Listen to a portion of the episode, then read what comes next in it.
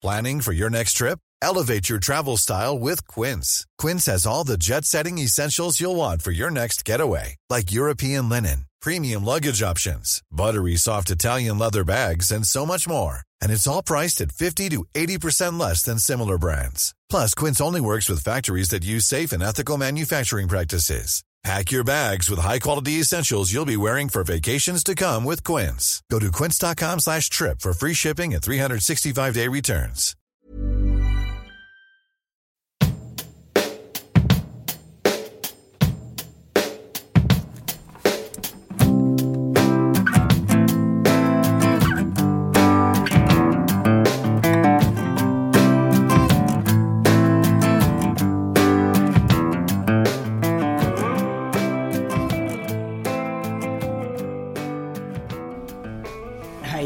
To episode number 25 of Tell Me Your Tales. I hope you're going well. Thanks for tuning in.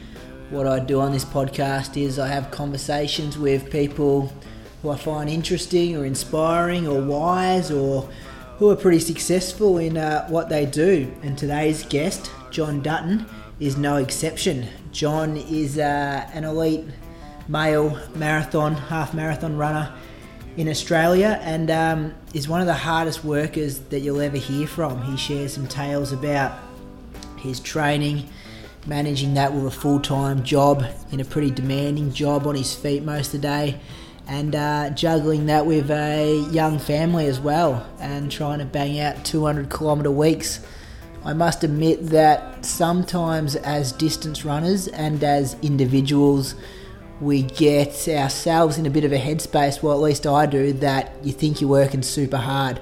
So it was refreshing. And sometimes you can be a bit down in the dumps, thinking you're working a lot harder and have got it a lot t- tougher than a lot of other people do. But it was good and refreshing to hear just how hard Johnny's training and, um, yeah, he's working super hard and he's doing this for the Gold Coast Marathon build up, which will be in a couple of weeks. So this episode's pretty timely. He shares with me some uh, massive sessions that he's been getting done, and yeah, just all about his running journey. So I really hope you enjoy it. Everything's going good at my end. I hope it's going good at your end. I'm off to the Launceston 10k this week, so looking forward to getting out there and having a race over 10k, and then um, I'll be up at the Gold Coast Marathon in a couple of weeks doing a bit of pacing as well. So everything's good with me running wise. As I said before, thanks for checking in and downloading this show. It's something I really appreciate. I hope your running's going well as well. And um, yeah, enjoy this chat with John Dutton.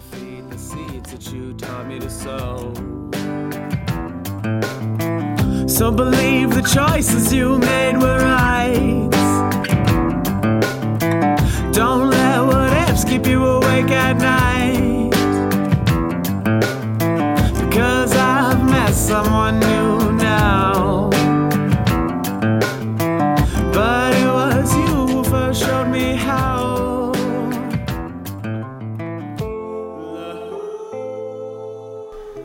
All right, John Dutton, welcome to Tell Me Your Tales podcast. Ah, thanks for having me. Cheers, mate. As I just said um, off air, it's really good to have a bit of a chat with you, especially when you're deep, nearly finished um, a marathon build up.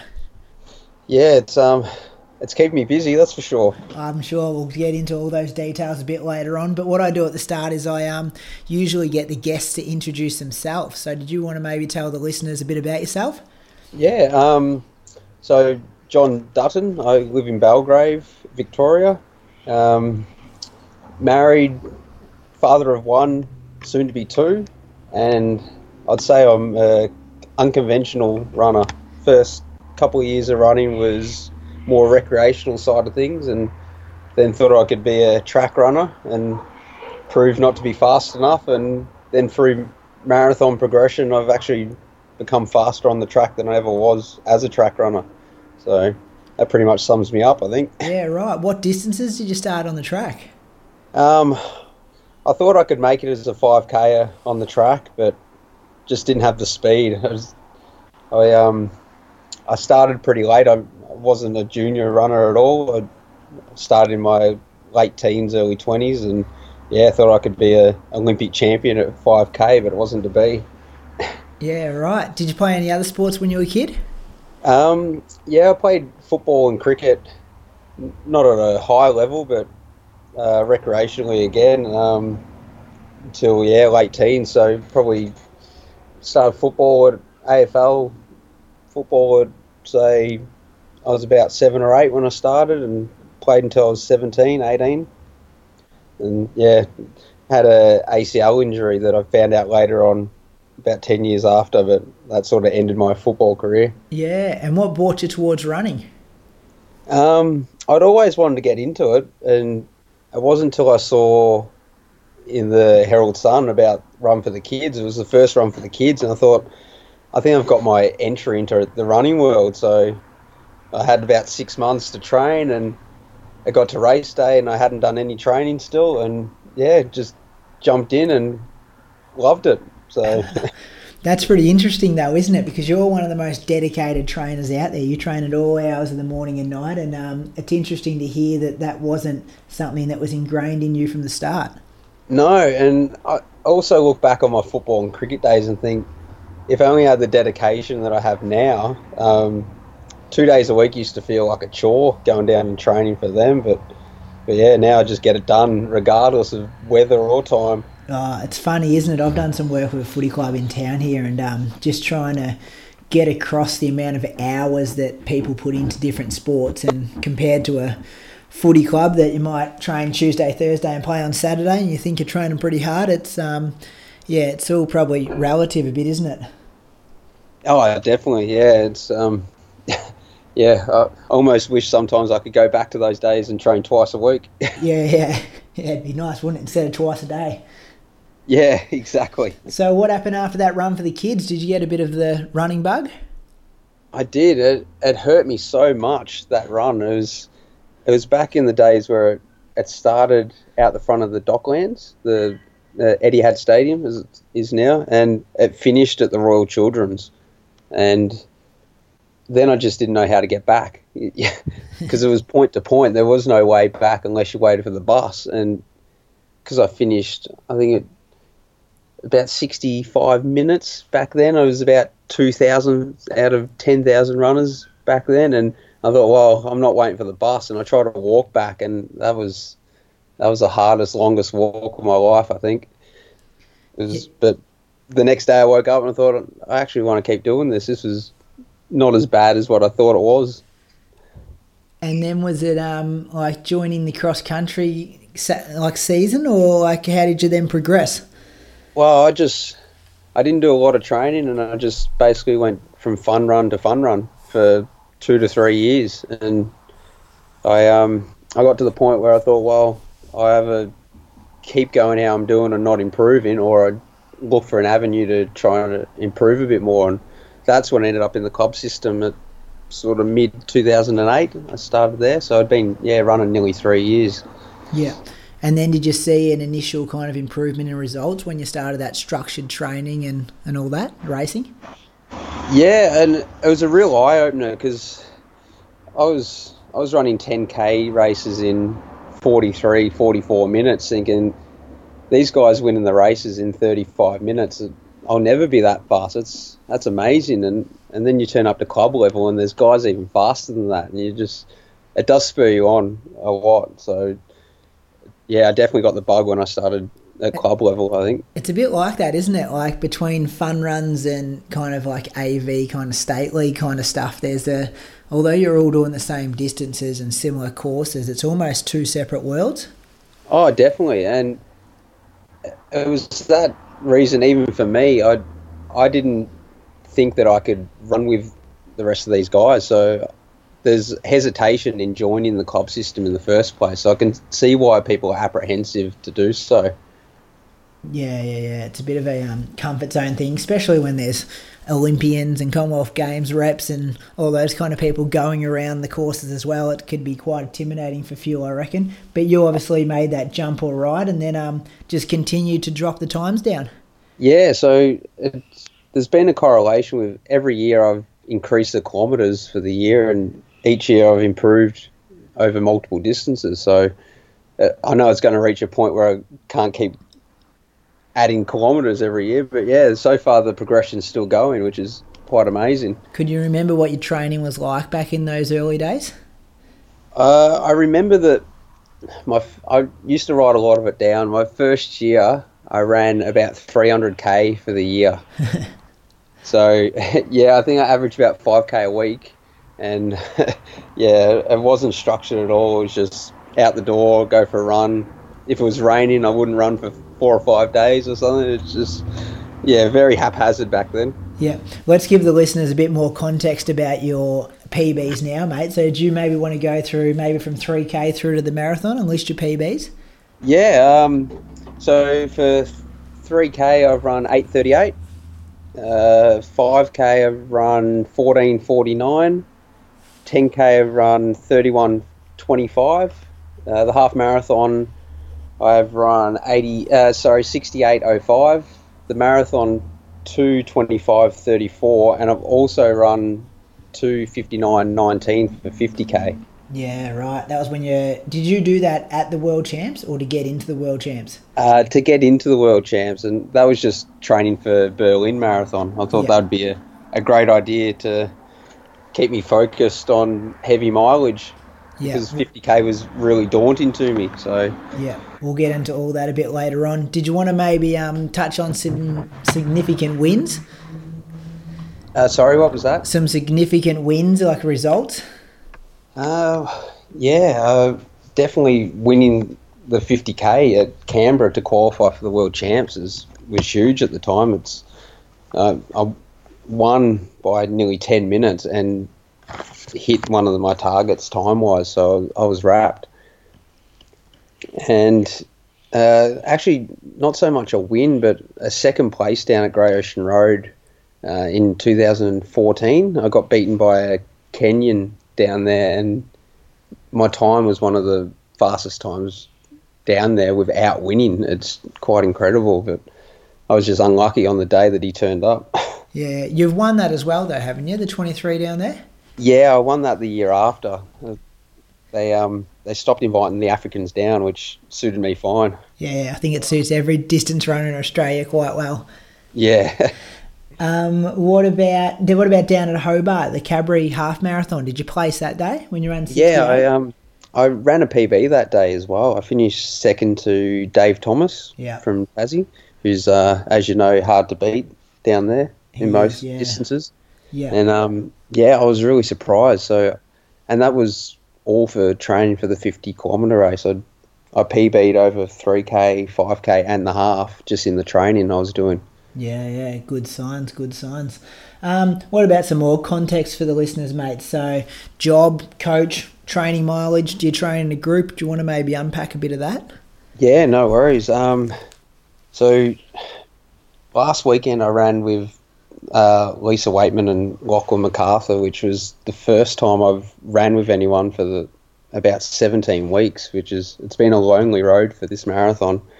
Um, I'm coached by Mona at the moment, and yeah, I, I'm a full-time plasterer by trade, which keeps me on my feet way too many hours than I'd like. Um, so yeah, early starts and and yeah, late runs at night. So How Yeah. early you talking? What time you clocking on every day? uh, I start work at seven. Um, so I typically start training at about five a.m. to get it all in.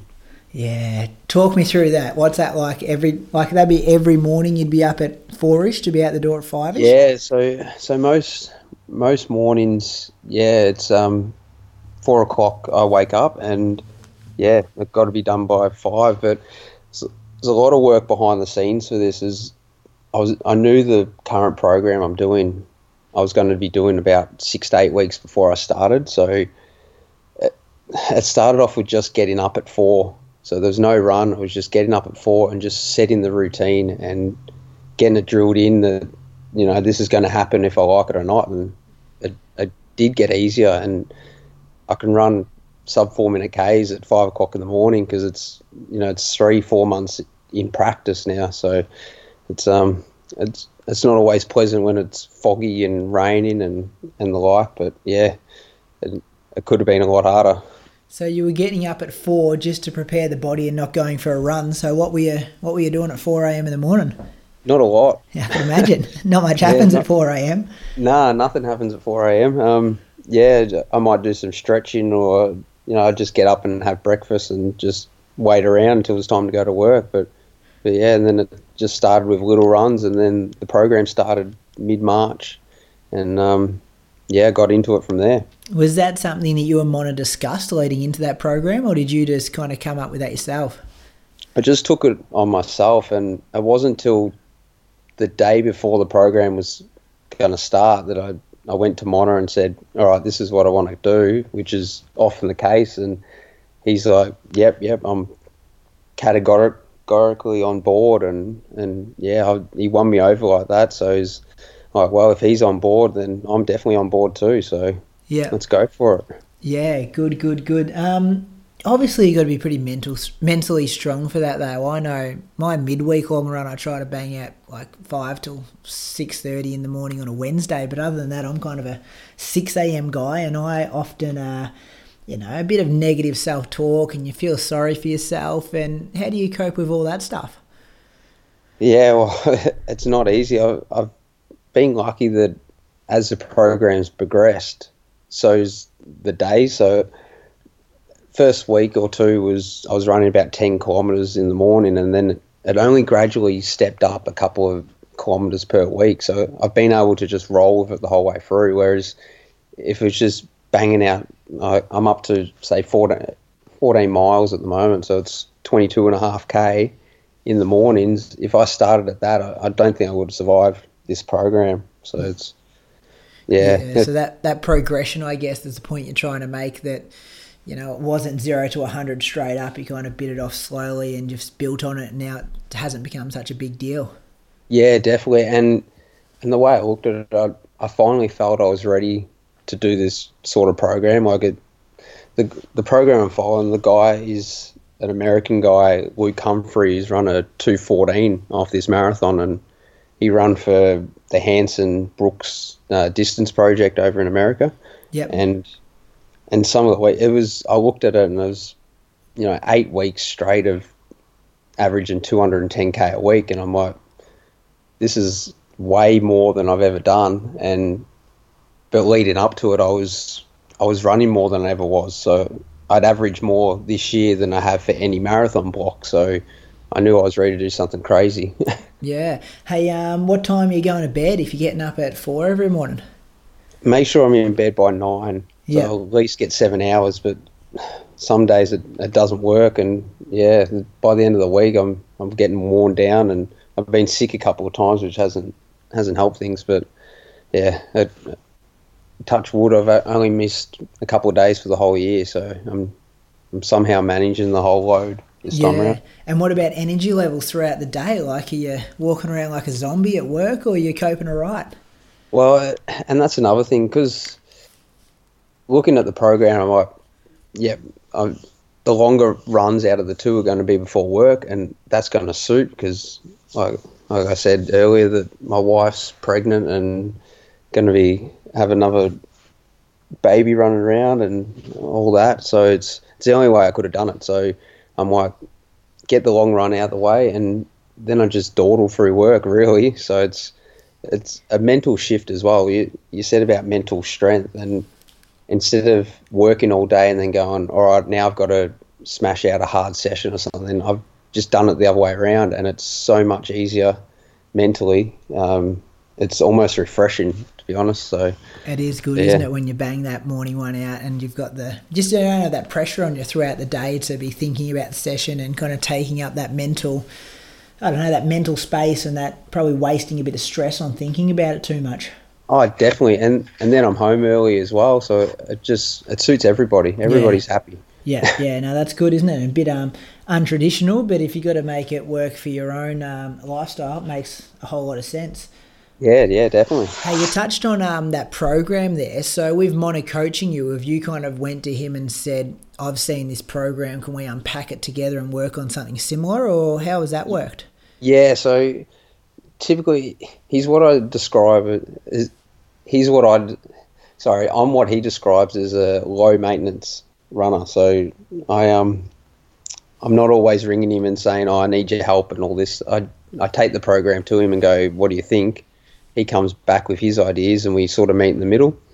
And and this one he was excited about because it, it was just a marathon program. There's I've done a couple of races for the year, but there was essentially no lead up races. It was just 15 weeks of hard work, and yeah, he was as excited about it as what I was. So it was yeah, fantastic.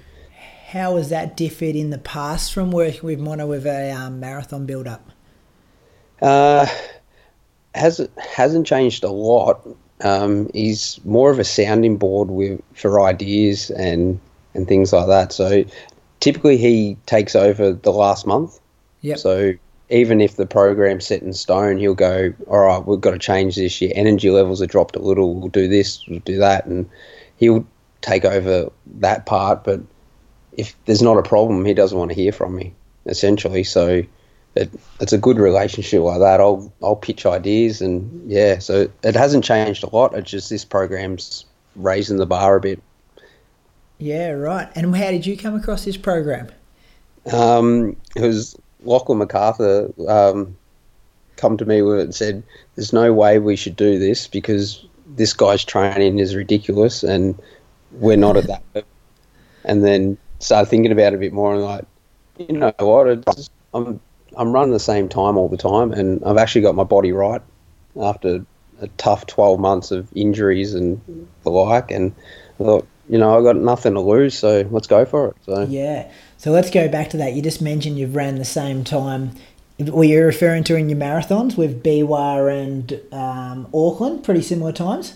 Yeah, and I always like Auckland was a great race. It's a it's a hilly first half, and I actually for the only time I negative split that day, and and I thought I was just going to keep doing that, but late B where I was injured about four weeks before, I fell down the stairs at home, and so preparation went from zero to 200k in three weeks, and I thought I, I'll be good for 36k, which I was, and then it just fell apart. And it seems like every marathon prep, I just something happens, and I I can't get to the start line. So it's it's like, well, I'm in shape to run faster, and if it doesn't happen, it doesn't happen. But um, yeah, if I keep doing the same thing to try and get a different result, it's just not going to work. Yeah, right. Let's go back to that marathon journey. So debuted up at the Gold Coast in 2012. Yeah, 232. yeah, that's that's what I like uh, people to think. I, I actually ran the Melbourne Marathon in 2008, um, and I, I ran in three hours 38 on debut. Yeah, that stuff's not coming up on Google, so that's a good sign for you. yeah, that's good. It's um, so yeah, I, I started with that, and it took me four years to actually go back to the marathon. Yeah. I was petrified of it. Obviously not prepared that day, or what was the story? Um, underprepared and overconfident. So I was aiming for just under three hours, and I thought, oh, these people blow up and run five minute Ks at the end, and I can go faster than that. It was, I remember 40K to the finish took me 24 minutes. so, uh, and that included fully cramping up and falling against a fence. So, know, I've done it all. I really have. Yeah, that's good. So then, well, let's go to the, maybe the official debut when you actually were quite a um, bit more prepared marathon runner up at the Gold Coast. Talk me through that experience. Um, yeah, well, it was actually a couple months earlier than that. Again, that I actually I ran Canberra. Um, yeah, Canberra Marathon in 2012. So three months before Gold Coast, and and I was training down in Ballarat, and the first time I met Mona, um, he asked me what my goal was. I said, "Oh, 225," and he said, how fast should you run? I said 338, and the look on his face was like, this guy's kidding himself. And it, it didn't work out on, on race day. I, I think I cooked myself training down in Ballarat, which is easy to do with the guys you're training with down there. And I ran 238 that day, but I, I left there knowing that I could run faster. And yeah, then I went up to the Gold Coast, um, tried to execute the same plan. So, so yeah, that was actually my third marathon at that stage. Yeah, right. Um, when you were down in Ballarat, was that just a bit of a went down there for work and training and stuff? Like, how did that come about? That training block down there? Yeah, I So my coach at the time, um, Keith Fernley, who who um, trained uh, Luke Matthews and Jack Rayner. Well, they were training partners of mine back then. Um, he he thought, well, it's if you want to, just go away and concentrate on this. And I thought, well, I might just go to Ballarat. I like the area, and I spent about five weeks down there on and off, just staying in caravan parks and, and things like that. And yeah, just focused 100% on being a professional athlete, sort of. You know. And yeah, it, it didn't come to bear fruit in the end because, um, yeah, just cooked myself training with Nate Hardigan and Shane Nankervis and all that, trying to keep up with in the reps and just completely cooked myself. Yeah, pretty good quality be around those guys. But um, Yeah, it shows a bit what- about your dedication, though, to move down there and spend time in caravan parks just to get the most out of yourself. Yeah, and and Mona said like he didn't want to tell me to my face, but um, if I pulled it off, what I was doing, everyone would have been scared because I would have broken the world record. He reckons. So it was, um, I was I was overreaching like past anything that I'd ever done before. It was it was quite idiotic at times. Yeah. Talk to me about that Gold Coast. Um, was it hot up there when you raced it that first time in 2012? Yeah, it was it was quite a shock. It's and I say this to everyone. You, it's um, it's quite. A, it, it doesn't have to be too warm up there for you to to feel the effect. I saw people coming in at three hours that were completely shot, and it was only 18 degrees. It, and it happens every year. It's, we come from cold winter here, and you go up there, cloudless sky, and that's it. It's that, that just finishes people off. It's we. I think we should train a bit, bit more focused on the warm conditions for it. Yeah. But you're going back this year, and um, you Yep. know that, and you've just kind of mentioned it, and you're training at 4 a.m. in the morning. So you're a bit worried about that um, kind of difference in the heat.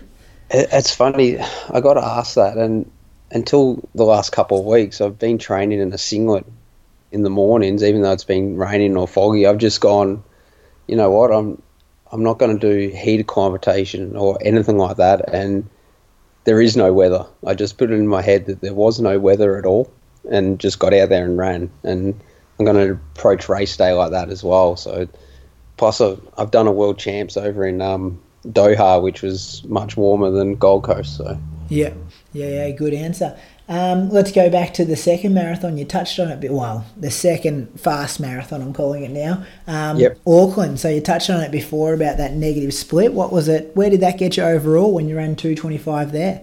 uh, I finished fourth. So it's probably my best result I've had, and the, the best day marathon wise that I've just constantly tried to replicate and just for like I said, one reason or another, just fallen short in training. And yeah, I'd- I was nearly running down uh, Rowan Walker at the end, which would have been a nice feather in the cap. Yeah, good. And did you enjoy that experience over in Auckland? I've been to Christchurch a couple of times for the half, and it's um always been a super positive experience and great people over there. Oh yeah, loved it, and it's the scenery over there is amazing. We were running down the freeway, and I'm just catch myself looking around, thinking this place is amazing. It, you can see rainforests at the freeway. It's just you don't get that here. yeah, yeah, and um, they've got something at Auckland too. Is it? Do you get a bonus or a cash payment or something if you're the first to the top of the bridge, which is halfway through the marathon or something like that? Yeah, um, I vaguely remember it. Um, I wasn't first because the New Zealand guy won and he was gone at the start. He, so we we all ran sort of third to eighth was the 223 to 227, 228, and this guy ran 219. He was gone. Um, so if there was a prize, he definitely got it. yeah, yeah, yeah. I guess it encourages people to have a crack a bit early on in the race. Anyway, if there's a bit of a cash yeah, bonus there.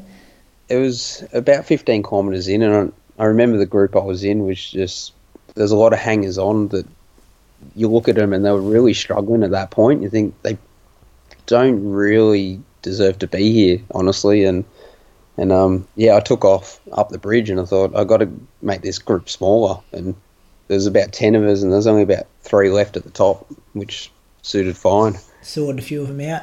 Um, Yeah. So was that race the race that got you the qualifier to enter Lake Biwa over in Japan?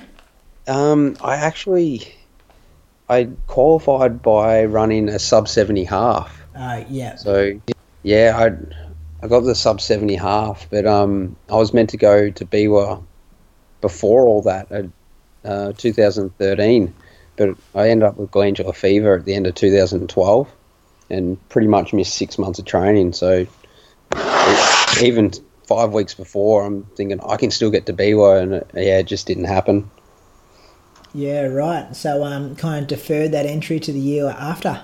Yeah, yeah, and, and thought, right, I've done Auckland now, I'm going to get stuck into training. And yeah, about six weeks later, fell down the stairs and hurt my medial ligament and meniscus and all that stuff. And yeah, did no training for about a month. Man, that's unlucky, isn't it? Like it's you know, marathon preparations are hard as it is without falling downstairs.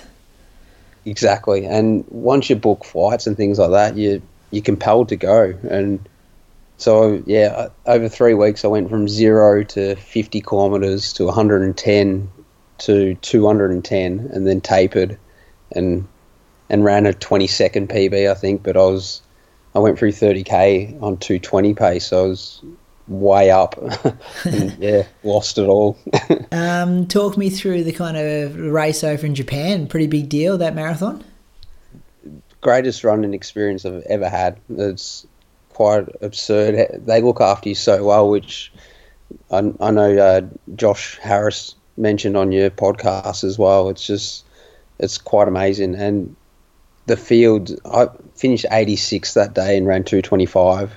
And as at, coming out of the stadium at the start, I was in the fourth or fifth pack and we're running under 320 a K pace. You just don't. You go from Auckland, where I finished fourth, to that, and you you're not even in the picture. It's, but um, yeah. What fascinated me was the um, the strict road closures that they have because obviously making up for lost time. I thought I, I got to got to get fit in a hurry, and I was basing my training on these road closures. So the fitter I got, I thought, okay, I can get to 15k, I can get to 20k, and yeah, built up like that over a couple of weeks. So you mean if you don't get to 10 or 15 or 20k in their closure time, you're off the course?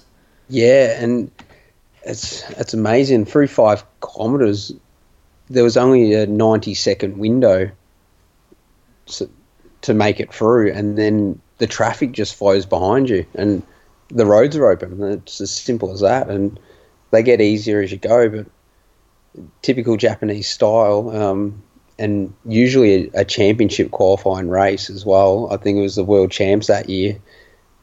They, there's a lot of guys that just went out so hard to try and make three spots, and they weren't capable. And I'm passing guys walking at 30k, and I'm like, what are they doing? This is the one of the best races in the world, and they've completely blown themselves apart.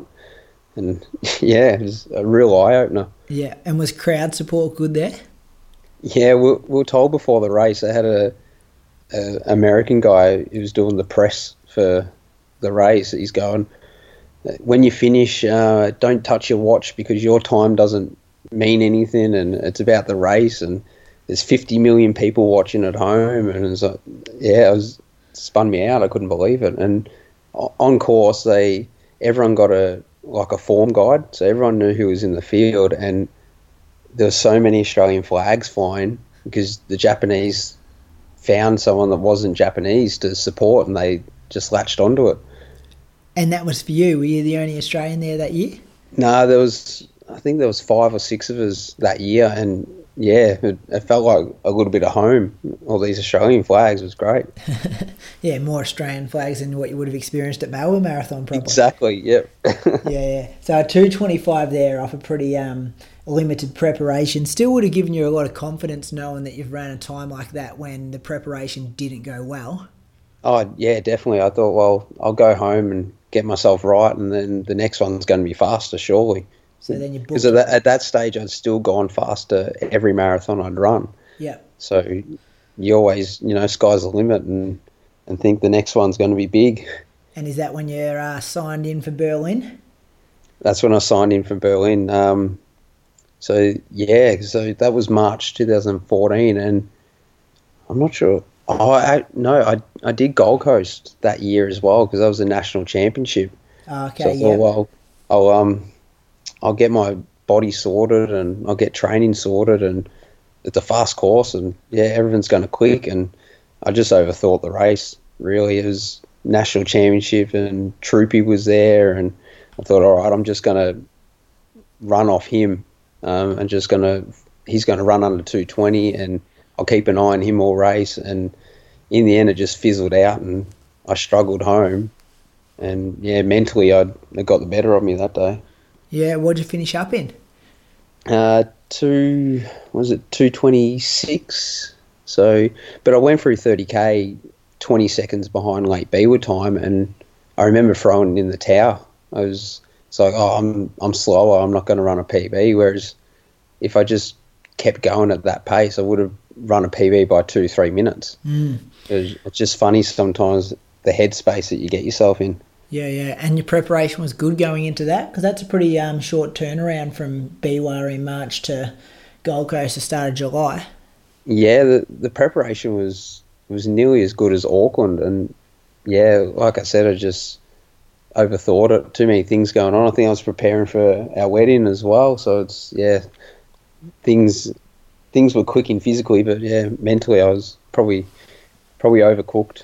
Yeah, sometimes that can get you too, can't it? Like your life work balance and how much that interferes on your running mentality when you're in a race and you're kind of a bit stressed or a bit busy in the head. And yeah, I know I've been in that same uh, same boat before.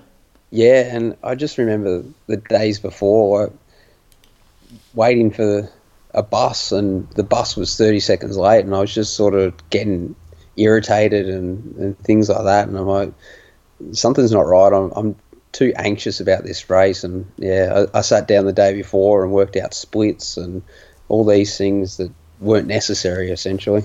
Yeah. So um, that would have been two marathons in 2014. Then did you do one the start of 2015 or just Berlin in September? Ah, yeah, that, that takes me back now. um, what did I do? No, I would have. Yeah, Berlin was the go. So I sat down in sort of late September. Um, I was coming back from honeymoon. Actually, I was at the airport and bought a pad and pen and sat down and thought, right, I'm going to work out what's next. And it was about 12 months to Berlin, and I thought, well, what can I put in the middle that's going to give me a nice boost of um, endurance? And I thought, well, why don't I just try a 50 kilometre race about six months out and and um, recover from that, and then take that fitness into Berlin. And yeah, that was the plan. And that worked pretty well. Like that was a pretty impressive time in the 50k Canberra. Yeah, it was. I was so focused on it um, that I. It's the best preparation I've I've had, and I look back and think, well, I could have gone to Japan and ran 220 that day. I think is, I I went through the split at the marathon in 228, and it was a hilly, undulating course the whole way that was just unrelenting, and I thought, well, yeah, this is the fittest I've ever been, and yeah, it was five six months of uninterrupted training and, and best block I've done so far. Yeah. And then um, held on for another 8k as well. What was that like in the head, kind of going through the marathon split, knowing you still kind of had half an hour to go? Yeah, it was. Um, I I did actually train for it. So the longest run I'd done was a, a three hour progression where I I ran over forty six k in that time and ran the last half an hour in sub three thirty per k. So I I'd prepared for it and I was ready for it and and yeah, I'd, I had a nice lead. So the last couple of k, I just cruised it in and knew sub three hours was safe, which I think only six Australians have ever done. So that was that was the goal. Like that was like the number C goal. I think is. Um, I wanted to break the Australian record that day, and yeah, the course was a bit hilly for it in the end. Yeah. And is that the only place where they do a 50k?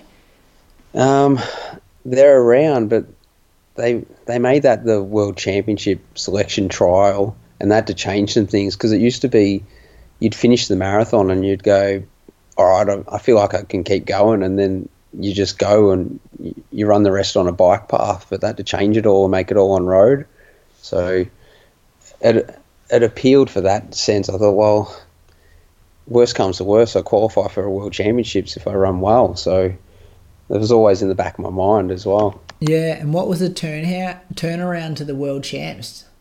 Um, it was that December. Okay, So- yeah.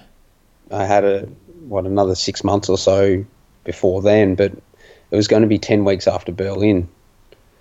So Berlin being the goal was I was always focused on Berlin, and then I'd get through that, and then use that training for Berlin uh, into the world champ. So I wasn't really going to build up again. I was just going to try and get back into it and um, maintain, if anything. Yeah. And um, your experience at Berlin, I think mine and your experience at the Berlin Marathon's quite different. Do you want to maybe talk about yours? yeah, I, um, training went really well. I was I was fitter than I had been, and so each block I was starting to build on. And I got to about seven weeks out, and I injured my Achilles. It was just a bit tight one night, and I thought, well, I don't get injured. I can run through this, and all those things that we tell ourselves. And and in the end, it was it wasn't good. And I I flew into Berlin a week before the race and just spent the whole week trying to loosen the Achilles up and make it pain free, and it, it just wasn't. And yeah, it wasn't a great day. What was the headspace like? You're like you're on the other side of the world um, by yourself, I can imagine.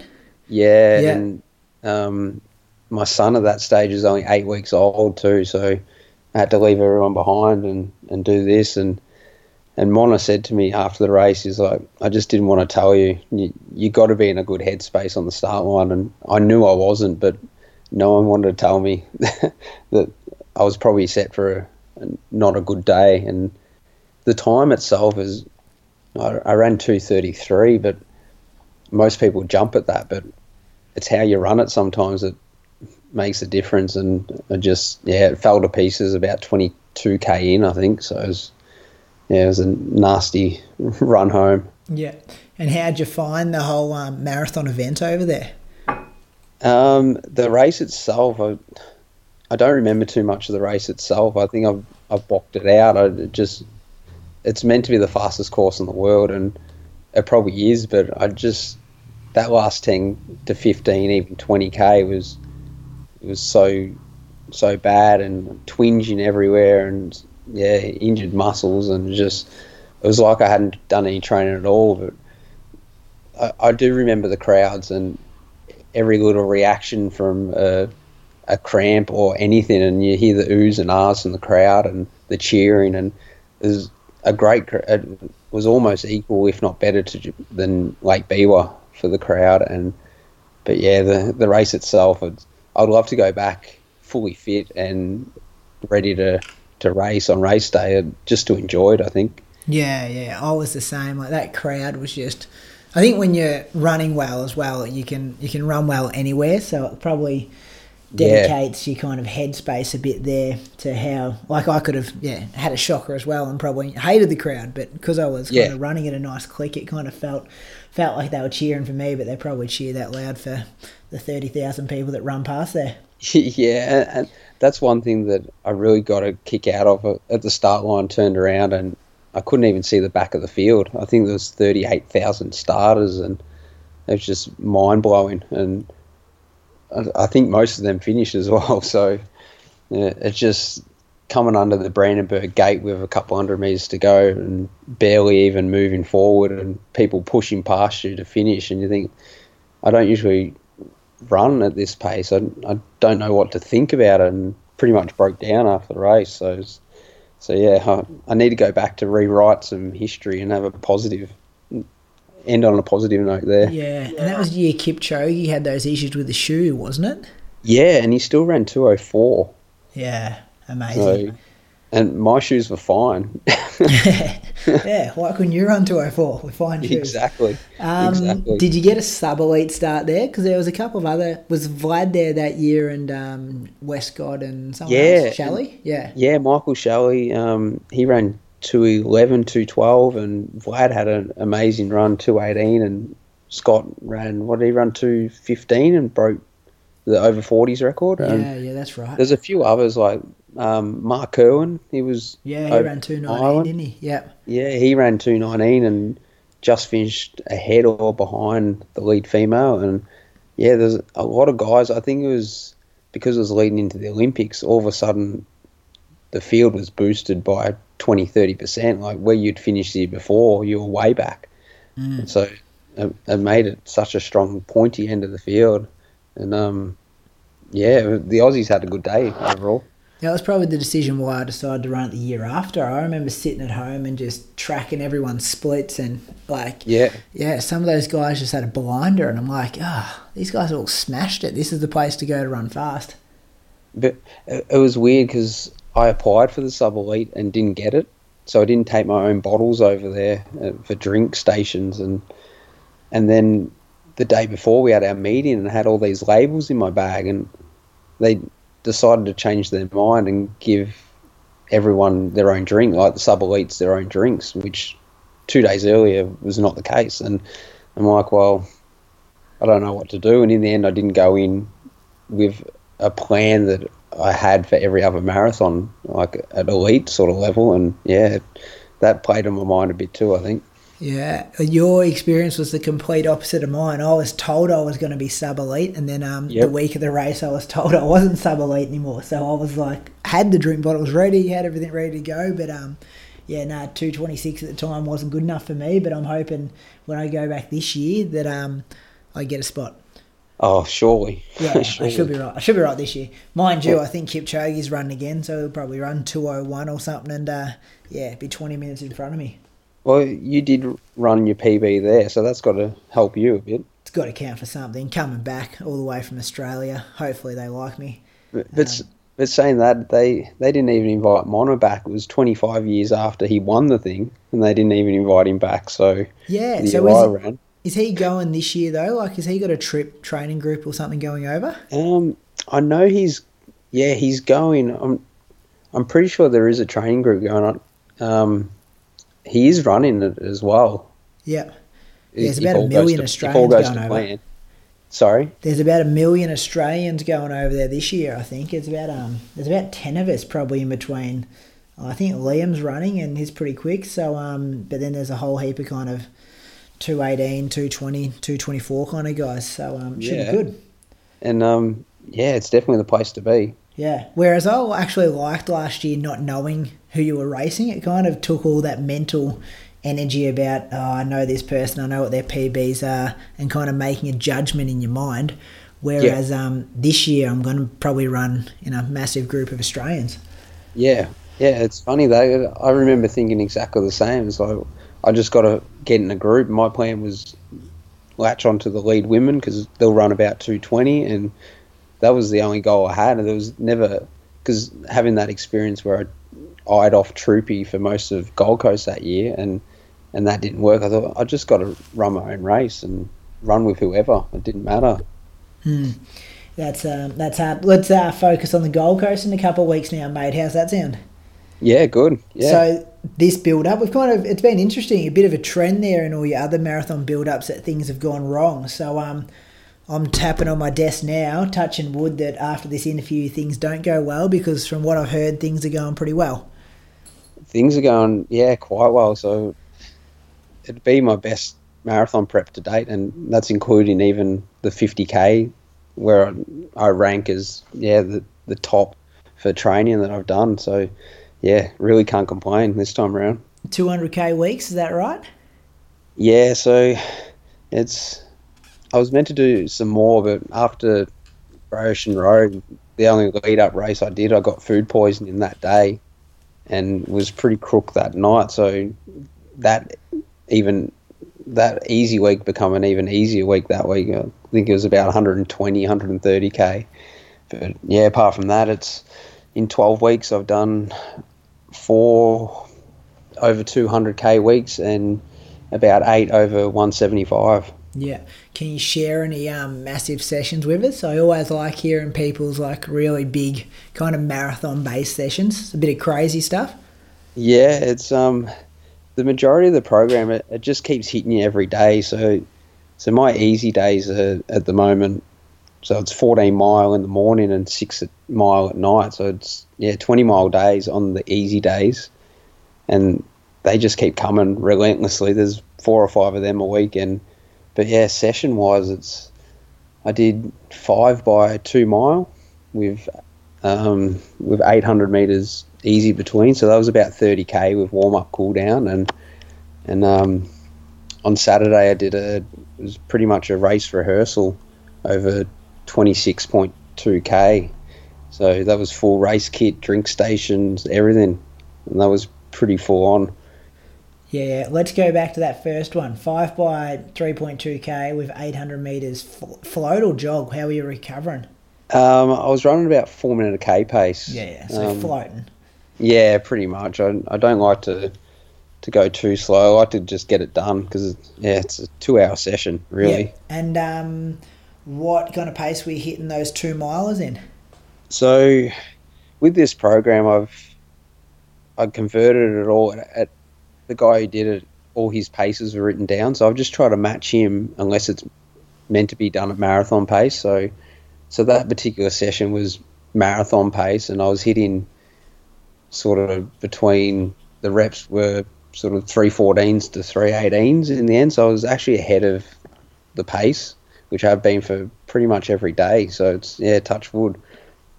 Yeah. Um, yeah. So what was it? Five by two mile. Was that correct? Yeah, pretty much. Yeah, three point two k. I roughly converted it. And how'd you get thirty k out of that? Wouldn't that be like four k per rep? And So that five? was yeah, plus warm up and cool down. Ah, okay. Sorry. Sorry. Yeah. Sorry. Yeah. Yeah, And did you just do those rolling straight in, or stop and change shoes and have a stretch and all that kind of stuff? just sort of dynamic stuff at the start, and then after the warm up, and then yeah, jump straight in. Yeah. Yeah, cool. And what was that second one, the rehearsal of the marathon? Yeah, so- 26.62k. Yeah, so for every mile, you do a k. So yeah, twenty six point two k. at marathon pace. yeah, at, goal marathon pace, and that was a little quick too. That, that was really quick actually. Yeah. Can you share what times you were hitting there? Um, I ended up running just under uh, 85 minutes for the whole thing, so it was 313s, I think, Three 314s. thirteens. Yeah, good stuff. Yeah. So, yeah, And really drinks and stuff sat well. Everything was good. Yeah, everyone's r- really good. So I just had a, a loop course, which was just over 4K and a little undulating hill in there, and yeah, just kept coming around and got the job done. Good Josh practice. Harris kind of stuff on the loop course. Yeah, it was a, a little longer than Josh's uni Yeah. loop though. Yeah, yeah. I don't know how he does that over and over, but anyway, it seems to do it well. Um, Yeah. So I guess anything else? So there were two pretty big sessions. Anything else you've done? Yeah, I, I did three by uh, three mile a couple of weeks ago as well. Um, yeah, I've done that twice in the last couple of weeks, so that was a pretty big day as well. Yep. And and um, some of the long runs have been more like sessions than actual long runs. It's each week I'm like, I don't know if I can do this, and each week's actually built me up enough to handle the next week. So I've just been progressing, and I um had a 20 mile that was meant to be run at 328 a k pace, and ended up running close to 320 a k, and that was just a long run off a 200 k a week. So it was yeah, it blew me away. Yeah. So you doing that in like racing flats and stuff, or you just doing that in your heavy joggers? No, that was in racing. Well, sort of in between. Not not the lightest racing flats, but yeah, it was essentially racing flats. Yeah, yeah. Um, ah, that's some pretty uh, decent sessions in there. And then what about Great Ocean, Great Ocean Road? You ran that marathon, but you kind of did it as a pretty decent uh, training session. Do you want to share that with the listeners? Yeah, I um in the program I was meant to do a hard 34k on the Friday before, and I just I'd always wanted to do Great Ocean Road, and I, I convinced Mona to let me swap days around and make it 10k longer. Being Great Ocean Road's 44 and a half, it ended up being kilometres, and so the plan was uh, 10k at four minute a k pace, and then uh, 34k at 325s to 327s and I actually, yeah, I executed it pretty much to plan, except I was 30 seconds up through 10k. Yeah, right. That's um, you would have went through a few people, wouldn't you? Yeah, it was, uh, at 10k I was sitting fifth, and then I ended up finishing second. Okay, yeah, I thought you might have been a bit further down than fifth, but um, that would have been good running past a few fellas and pulling them in. Yeah, and because they were going at a steady pace, and I, I've dropped from I think the 10th k was 350 and the 11k was 308, so I really shifted gears. So it's it's strange passing people that quickly. Yeah, yeah, yeah. It would have been. Um, that, you've got to be super confident with those sessions, though, going into the Gold Coast. Have you got to aim time, or you're just thinking of racing it, or what's the uh, plan going into the race? Yeah, well, at at the start of the program, Mona was saying, "Well, shit, this is tough. If if you execute this, you might just run 214." But that was that was never never an option. But having a PB of 225, you you wouldn't think a 220 is possible, but it's definitely looking more ballpark than than what it was. So, but yeah, at the end of the day, if I run a PB, it'll it's over three years old now, so I'll take that. Yeah. Um, anyone else racing that you know is going to be around the same mark? Like I know they fly the the Kenyans and the Japanese and the Ethiopians in that have PBs of two ten, but Gold Coast can often be a bit lonely between kind of two twenty and two forty. Yeah, and and that's probably one thing um, that's worked in my favour a bit because because my program, my job, and family life, I'm, I have to train on my own most days. So it's I'm readying myself for a lonely day out there. But hopefully, being an Oceania champs as well, that a few of the New Zealand guys come over and we get some 220, 219 guys from Australia as well, and a nice group for them, so it would be, be quite handy. Yeah. You haven't heard of anyone yet? No, not that I know of. I've tried to keep it pretty quiet. I went off Strava a couple of weeks ago just to, not so much because everyone was seeing what you're doing. uh, That doesn't bother me, but just felt I need to concentrate on these last few weeks. So, yeah, I really have no idea who's running. Yeah, that's probably a good thing. Worry about what you can control and think about that. Yeah, I've, I've made too many mistakes in the past worrying about other things and weather and all that. And yeah, I'm I'm old and old and wise now. Yeah, yeah. As a marathoner. Hey, um, so you're thinking about like going out and hitting a split through halfway, or you're just going to see how the body feels in the day and push on? Yeah, so I want to hit um, 69.30 through halfway if I can, um, which after the simulator run on on the weekend, it, it seems quite realistic. So, but um, if that doesn't go to plan, then you know that's how it is. So Yeah, right. Another thing I like to ask people, John, is about their um, recovery. Have you kind of obviously you're banging out 200k weeks and doing these hard sessions? What are you doing to recover? Um, I've stepped it up recently. I, I was um, a, a bit lax in the past with massages and things like that. It, it's more of a time factor.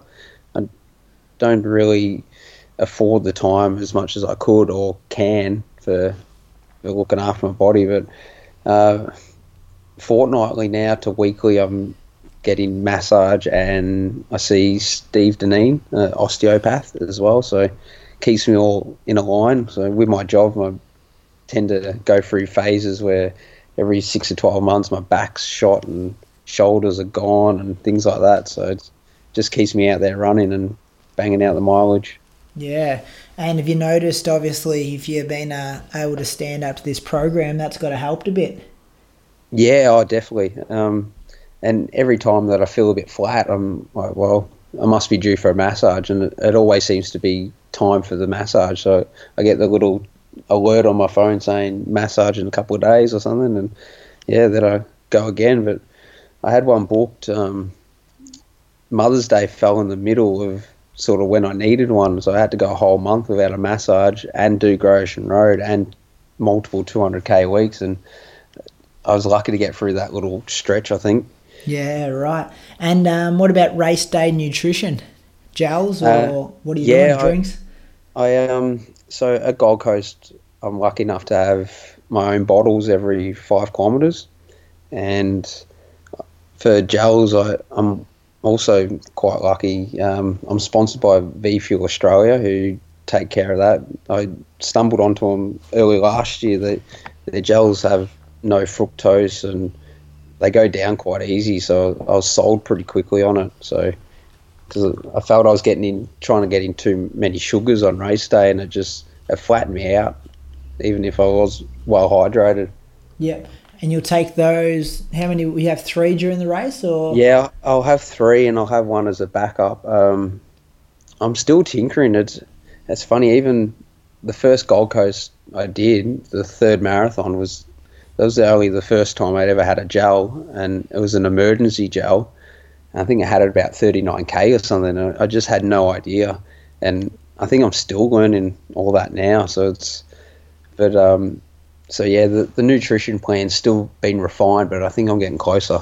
It's a funny thing, isn't it? Like, especially when you don't have them in half marathons, and um, you know you don't really have them on the long runs because you're not really going at pace. I guess that stimulated run though that you did would have uh, been good. That simulation, that 26.2k one to practice what it's like at that pace.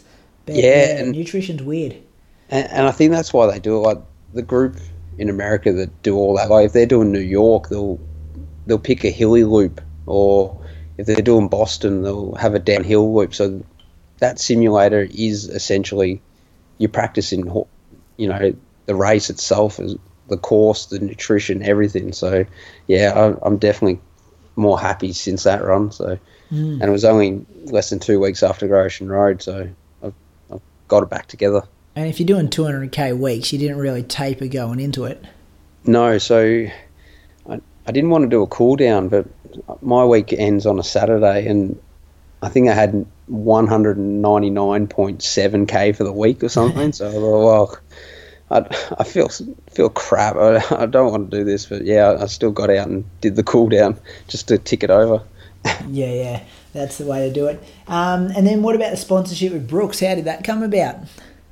That come about by me um, contacting every shoe company known to man. I think it was, it was um, so they've sponsored me since 2014, and they're so easy to deal with, and yeah, it's, it's been really good. Um, but yeah, the year before, I think I sponsored, I contacted seven or eight companies, and they were the only one to get back to me and say sorry, you, you're not in. And I thought, well, I'm just going to keep applying to these guys because they've got that sort of human touch about them. So yeah, I, I've been quite quite lucky, really grateful. You do good things for them though. Like you've got a pretty good Facebook page following, and I guess going back to that um, earlier conversation about how you were kind of in touch with the running community because you've come from the running community, not just being an elite runner who's always been at the top. That obviously has to help.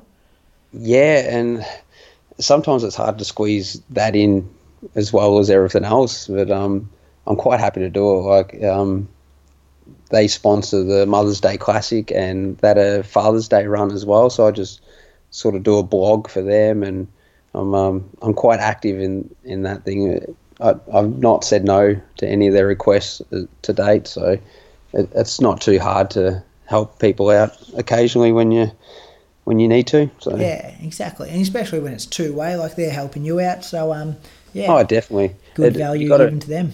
you got to remember where you come from. You you can't bite the hand that feeds you, and Yeah. you, you can if you get too too over the top with uh, how good you think you are, you're not going to last very long. Yeah, well, over to that, how good um, some people are. I'd be interested, Mona. Obviously, you're one of the most successful um, Australian distance runners ever. He must pass on some pretty good insights to you as your coach.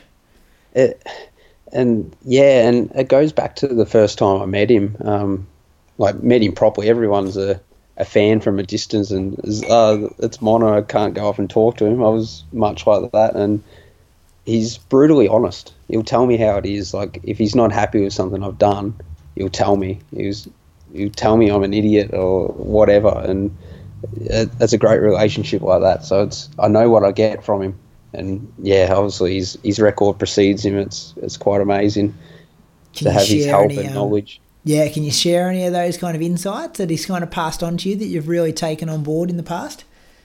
It's yeah, it's it's pretty much hard work. there's no easy way around it. It's at um, the start of last year we sat down and he goes he couldn't believe that I had I'd never run six thousand k in a year, which is you know he used to hit sort of mid eight eight thousand sort of k a year, and he's like, well, your goal for this year is seven thousand k. If you do that, you're going to be a better runner. It's just simple advice and blunt observation that you know he did the same training for 10, 15 years, so. He, there's nothing nothing amazing about what he did. It just continued to punch it out every day. Yeah, and talk about guys who give back to the sport. Like he's at every event and supporting everything, and pretty approachable as well. Oh yeah, he's he's even collecting tokens at parkrun and on a Saturday morning, I believe as well. So it's yeah, he's there's nothing that he, he won't say yes to. I think I think Monday he's doing the big freeze as well at the MCG. He's oh, going he? down the slide. I, yeah, yeah, right. I did see a couple of people being nominated for that, but I didn't realise he was one of them. Yeah, so he hates ice bars, you reckon? So this will this yeah, will be interesting. This one will see him out. I hope he gets up there in an old school like Australian singlet and shorts and stuff back from the nineties. Yeah, that'd, that'd be, be fantastic. Uh, we might have to get Mona up to our park run one. We had a couple of issues this morning with our results. I've been uh, pulling my hair out all morning trying to get them processed. But anyway, have they have they disappeared or did everyone get zeros? Not we're not at that stage yet. We've uh, we've contacted our territory director. Yep. And um, we're trying to sort it out. Just a bit of inconsistency in the results, and a few people missed, so then they're all over the place. But um, I think we've got all the data there. We just have to unjumble it. I I um my sister in law does park run religiously. She'll travel around to all the new ones, so uh, I think she's she's going to head to Echuca any week now. I think, and she goes, "Do she comes from Shepparton?" And she said to me one day, "Do you do you know this? There's a guy Brady. He he turned up. He was really fast. I think he's faster than you. and you, you were in Shepparton one day and ran like fourteen forty or something like that, and she was quite amazed. yeah, yeah, that was um, that was a couple of years ago. I think Shepparton's had one for a while, and we've kind of piggybacked on them because they're only an hour down the road. So um, yeah. Yeah, we went over there and looked at their event, and they do it very well. And we've got it started here, and um, haven't haven't run 14, 1450 it was, but haven't done that on our course yet. Can't uh, can't manage to get under 15 minutes on this one, but maybe it's a hometown disadvantage. I'm not sure. Oh, you haven't learned all the shortcuts then, obviously. Oh, I should. I've run up and down. Well, it's an out and back, so there's nowhere to kind of cut a corner. So um, I might just have to start turning around at the 2K mark, not the 2.5K mark. Yeah, go anyway, for it. That's a whole different story. If hey, you're um, that far ahead. yeah, yeah, exactly. Apart from the marshal that's at the turnaround, that might be a bit obvious when I never appear there. Yeah. Um, yeah, but that's all good. Hey, um, my last question, I usually ask this one when I finish off, is do you have a mantra or a philosophy or a quote that you live by and kind of play through your head now and then? Yeah, I, I don't like many people uh, view ourselves as very talented runners generally. Um, so I'm always about hard work. If I'm not doing the hard work, someone else is, basically. So uh, it just keeps me focused and keeps me getting out and working hard. Yeah, yeah. And obviously that goes through your head a bit with those 4 a.m. mornings and 200k weeks and a busy full-time yeah. worker and dad and community man. It's um yeah, I take my hat off to what you've been able to do. Yeah, cheers. It, it um it also you just need a good headlamp. That's pretty much it for the mornings. Yeah. So, so you go pretty quick with the headlamp on. Um yeah, I was again my sister-in-law jumped on and said, "Oh yeah, I found these good ones at Kathmandu. They had a sale on, and they actually market them as running lights. So I got one, and it's amazing. So I was, yeah, I've been able to punch out some some pretty decent morning runs. Even I think it was Mother's Day. It was was foggy and raining to the point that I could only see a meter in front of me with the headlamp on, and I still averaged sub four minute k's for the run. It was just it was scary out there. and do you go bush with that on, or do you um, just stick to the roads? Yeah, I've pretty much been just sticking to the roads and gravel trails, and haven't done any cross country races. I just trying to just home in. Like a few injuries last year, and I, I still ran personal best, and thought, well, I don't think I've really progressed. So I just sort of taken a seat back and thought this is my goal, and yeah, just chase it like that. So yeah, Beautiful, mate. Well, um, I'll be up at the Gold Coast in a couple of weeks. I'm going to pace the lead females. So Yeah. hopefully you don't see me because if it does, it might indicate that you're having a bad day. Hopefully I'm about five minutes behind you. I, I was gonna say yeah, I, I definitely don't want to see. Yeah. or or you really, or you're having a really good day and you thought, you know what, I'm just gonna kick on. Yeah, I, I don't think that will be the case. I don't think the body's quite ready for that stuff yet. But um, yeah, it should be good. They always put on a good event up there, and it'd be um, good to catch her on the start line. Yeah, definitely. I, I'll always be going back to Gold Coast. It's, I think my wife's run seven Gold Coast now, so she wants to become a Gold Coast legend. So you've got to run ten of them. So yeah, we'll be going back for years to come. Yeah, well, that's the boat I was in. I didn't want to run, probably not in shape to run a fast half marathon, and was probably a bit too far to go for a 10k. And then, yeah, Brad Croker um, contacted me about helping him out with a bit of a pace job. So I thought this is a perfect opportunity to get up there and get a good training session done and still be a part of the event. Yeah, definitely. Yeah, for sure. Beautiful, mate. I better um, let you rest up. I know weekends are pretty valuable, so um, enjoy the last couple of weeks of training, and I'll see you up in the Gold Coast. Yeah, thank you. Thanks for uh, having me on your show. No worries, mate. Thanks again for your time. No worries. Cheers, mate.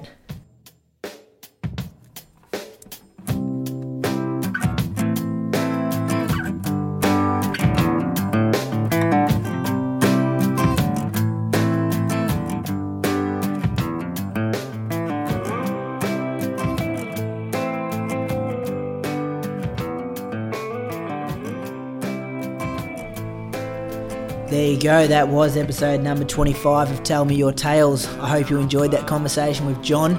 Really looking forward to seeing how he goes up at the Gold Coast off this massive uh, training block that he's put together and really enjoyed the insight that he shared about that American marathon training plan that he's been following.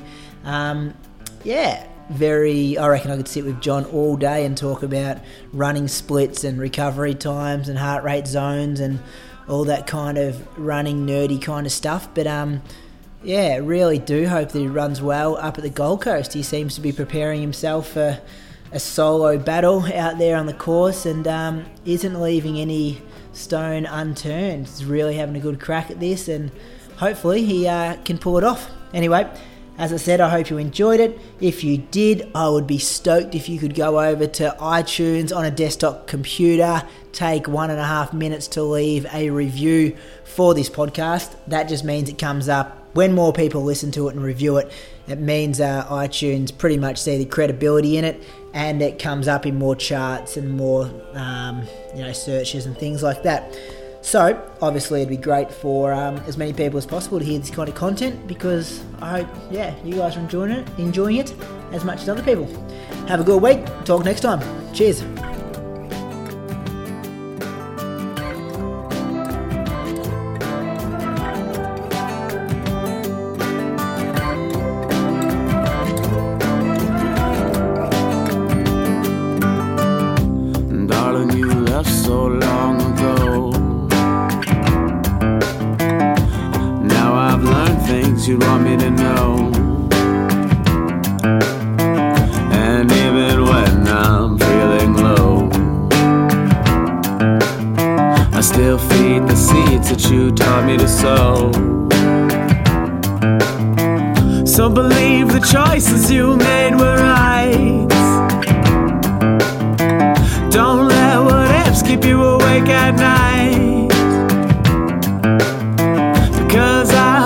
Someone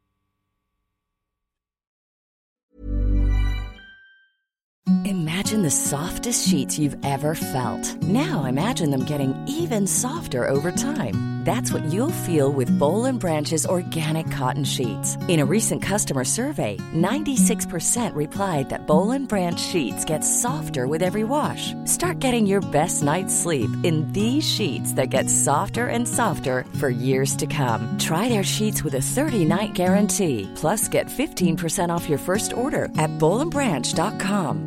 BUTTERY. Exclusions apply. See site for details.